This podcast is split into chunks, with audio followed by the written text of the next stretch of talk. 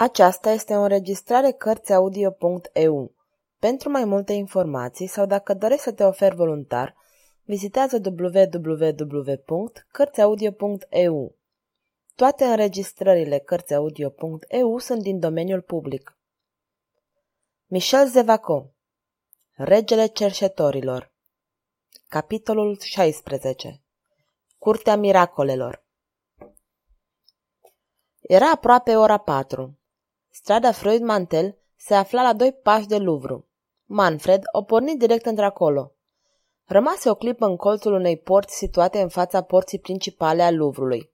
Ochii săi erau ațintiți asupra acestui vast ansamblu de construcții și grădini care era pe atunci locuința regală. Din ordinul lui François I se demolase de curând o parte a vechiului Louvre și Manfred distingea în umbra ce acoperea Parisul marile eșafoade ale noilor construcții.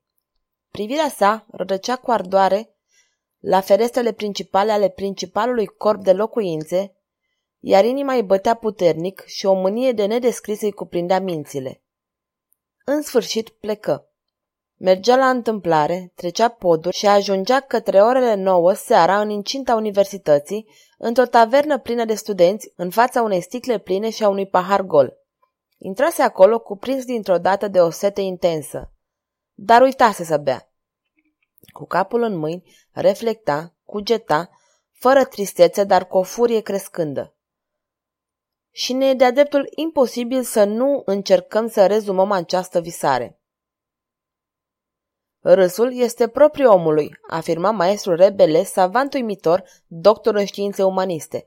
Ce a vrut el oare să spună cu asta? Îl bănuiesc că și-a bătut joc de lume un pic. Să râzi. Adevărat. Ușor de zis, greu de făcut. Să râzi. Și eu mi-aș dori. Dar mi-e inima neagră. Iubirea? Un cuvânt. Prietenia? Un alt cuvânt. Am dorit să știu ce înseamnă și unul și celălalt. Am descoperit neantul. Își luă spada și ieși din tavernă. Ploua. Nu-și dădea seama de asta. O jumătate de oră mai târziu se afla în fața Luvrului. Cum reușise să intre? Cum a putut să treacă de numeroasele bariere înțesate de gărzi? El însuși, întrebat mai târziu despre aceasta, nu putut să-și amintească nimic precis. Chiar de la intrarea lui în sală, Manfred îl văzut pe rege și pe Gilet. Mergea drept spre ei. Chiar în acel moment, Gilet îl auzea pe Monclar ce povestea cum îl închisese pe Manfred în osorul lui Montfaucon. Intrarea sa coincidea cu povestirea. Manfred o văzu ridicându-se în picioare. Îi văzu ochii, ochii ei frumoși, privirea ei atât de tandră, fixându-se asupra lui cu o expresie de bucurie nemărginită. Chiar de atunci se dezlănțui mânia lui, căci ipocrizia acestei priviri îi părea evidentă. Ajunse în fața regelui. S-a văzut cât de îndrăzneață și de violentă fusese mustrarea lui la adresa regelui, disprețuitoare și insultătoare pentru Gilet. Ridicat în picioare, palid de furie, François I făcuse un semn gentilomilor săi. Luați-l pe omul acesta, vi-l încredințez, distrați-vă să-l ucideți. La îndemnul regelui, însoțit de vorbe pe care mânia le reda tremurătoare și răgușită, s-a produs o formidabilă îmbuzeală. Mâinile se întinseseră spre a-l apuca de piept pe insolent. Fiecare dorea să fie văzut de rege la hăituiala ce se pregătea. Și acest urle sinistru creștea în timp ce doamnele fugeau cu mici strigăte de spaimă, iar Gilet, agonizând de durere, zdrobite de rușine, cădea în brațele doamnelor de onoare. Ticălosul, ucideți-l, ucideți-l! Înlături, câini de o gradă, tună Manfred. Chiar în aceeași clipă și înainte ca cercul să fie închis complet în jurul lui, și-a tras sabia strălucitoare și, năpustindu-se orbește, s-a retras într-un colț. Răsunară strigăte feroce. 200 de spade fulgerau în lumina puternică al sălii.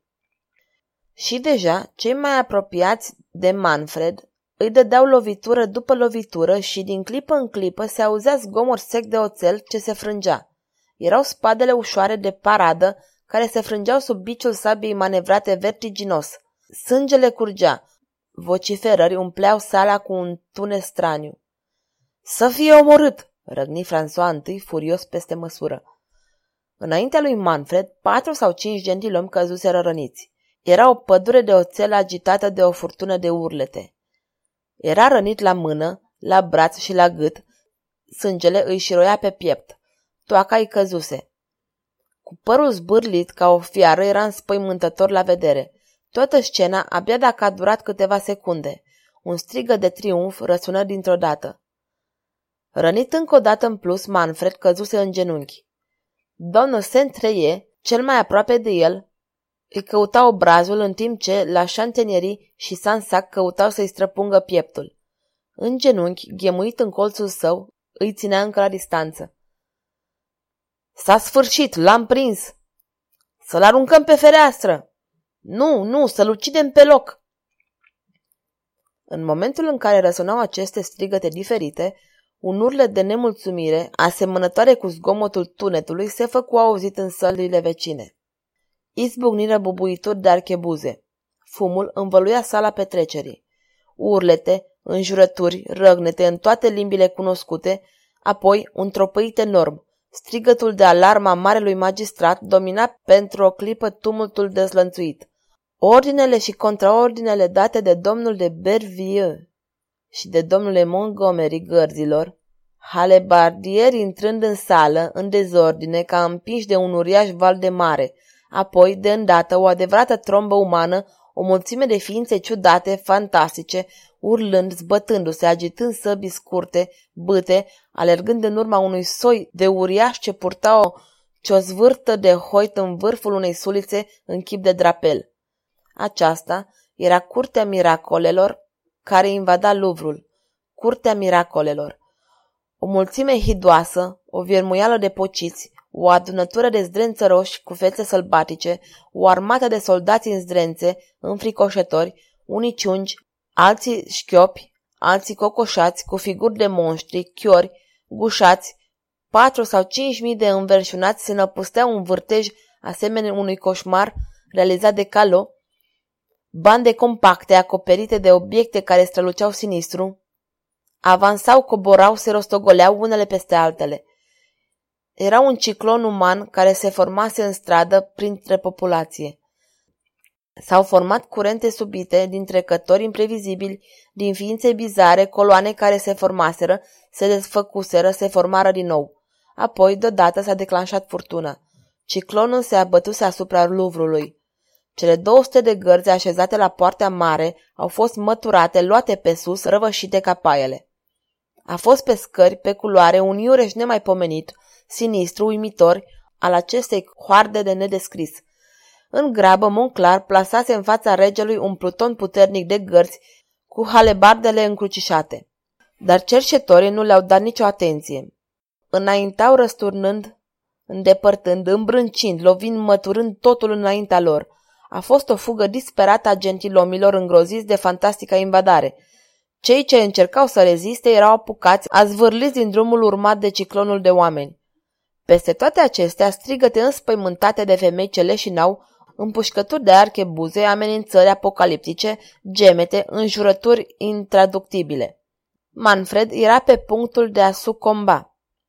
Sabia îi alunecase din pierderea de sânge, renunțând, murind disperat când fuga neașteptată a gentilomilor îi apăru ca o întâmplare din vis. Deschise ochii. Văzut tromba de oameni care se abăteau asupra sălii. Printre ei, în față, un bărbat cu sabia în mână alerga către el. Figura lui Manfred se lumină. Murmură. Lanfene, frate!